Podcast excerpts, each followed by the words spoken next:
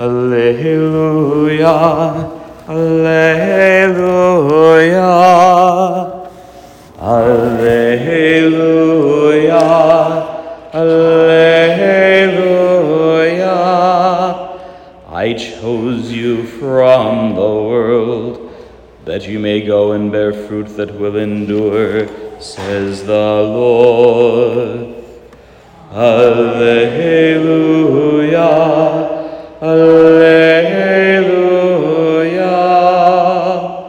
Lord be with you. A reading from the Holy Gospel according to St. Luke. Jesus departed to the mountain to pray, and he spent the night in prayer to God. And when the day came, he called his disciples to himself, and from them he chose twelve, whom he also named apostles Simon, whom he named Peter, and his brother Andrew, James, John, Philip, Bartholomew, Matthew, Thomas, James the son of Alphaeus, Simon, who was called the Zealot, Judas the son of James, and Judas Iscariot, who became a traitor. And he came down with them and stood on a stretch of level ground. A great crowd of his disciples and a large number of the people from all Judea and Jerusalem and the coastal regions of Tyre and Sidon came to hear him to be healed of their diseases. And even those who were tormented by unclean spirits were cured. Everyone in the crowd sought to touch him because power came forth from him, and he healed them all. The Gospel of the Lord.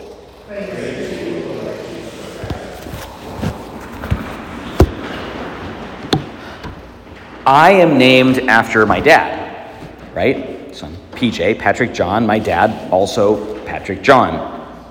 His dad was Thomas, but his dad was Patrick, for whom my dad was named, and so on. We forget very often that most of the characters in the New Testament are named after characters in the Old Testament. Jesus, being the preeminent example, is not the only Jesus in the Bible. There are several Jesuses or Yehoshuas in the Old Testament, but as a kind of grammatical convention since the earliest days, the Old Testament's written mostly in Hebrew and the New Testament is written mostly in Greek. So we use the Greek form of Jesus' name for Jesus, because his, his book's written in Greek, and we use the Hebrew form for the others. That is, Joshua. Jesus is named after Joshua, son of Nun, the successor to Moses, who led the people like Moses through the water, not of the Red Sea, but of the River Jordan. And so the new Joshua, that is, Jesus, starts his ministry by passing through the waters of the Jordan, through which he leads all of us by holy baptism to the promised land of new life. The Blessed Mother, Our Lady Mary, was likewise named after a character in the Old Testament, one perhaps even more obscure. She's named after the sister of Moses, the one who put him in the basket into the river. Her name was Miriam. Again, it's the same name. Think Juan and John. That's what we're doing here, right? And so, so, so the Blessed Mother is named after the sister of Moses, who, of course, when the people pass through the sea, as soon as they get to the beach on the other side, she lifts a tambourine and begins to sing a song.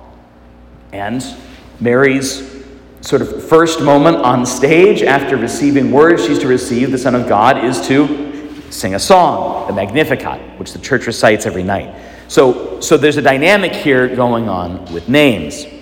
The church keeps today as the memory of Mary's name day, the day in which she was given her name, just as it keeps New Year's as the memory of Jesus' name day. Jewish boys were named at the ceremony of circumcision, which took place eight days after birth. Jewish girls, because they, thanks be to God, were not circumcised, they, they didn't wait eight days, they only had five. And of course, whose birthday was last Friday? Blessed Mother's. So that's how we get today's feast. Why then does the church have us not say, recount Mary's Magnificat, or maybe the moment of the Annunciation, or even uh, the wedding at Cana when her identity is sort of revealed in light of Jesus? Instead, the church has us just recall the names of the apostles. Jesus has a multitude of disciples, but he selects 12 whom he calls by name. and names establishes orders as apostles.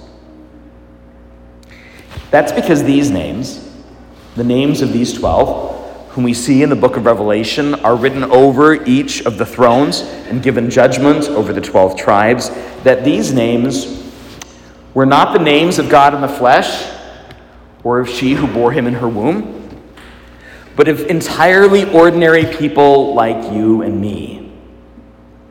And yet, these names, for 2,000 years, have been invoked against demons inscribed on our churches, given to our children as models and exemplars and intercessors. These names now have power, just as the name of the Lord Jesus has power, just as the name of the Blessed Mother has power. The church gives us these names to remind us that our names too can be holy.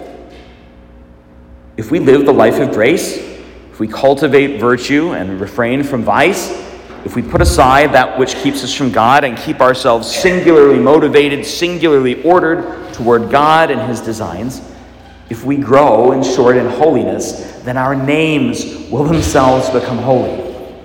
And we will find ourselves one day seated alongside the twelve who sit on the thrones in judgment. We'll find ourselves as patron saints of the silly things we do every day, helping out those who come behind us to grow in the same faith and faith, hope, and love, and likewise become saints themselves.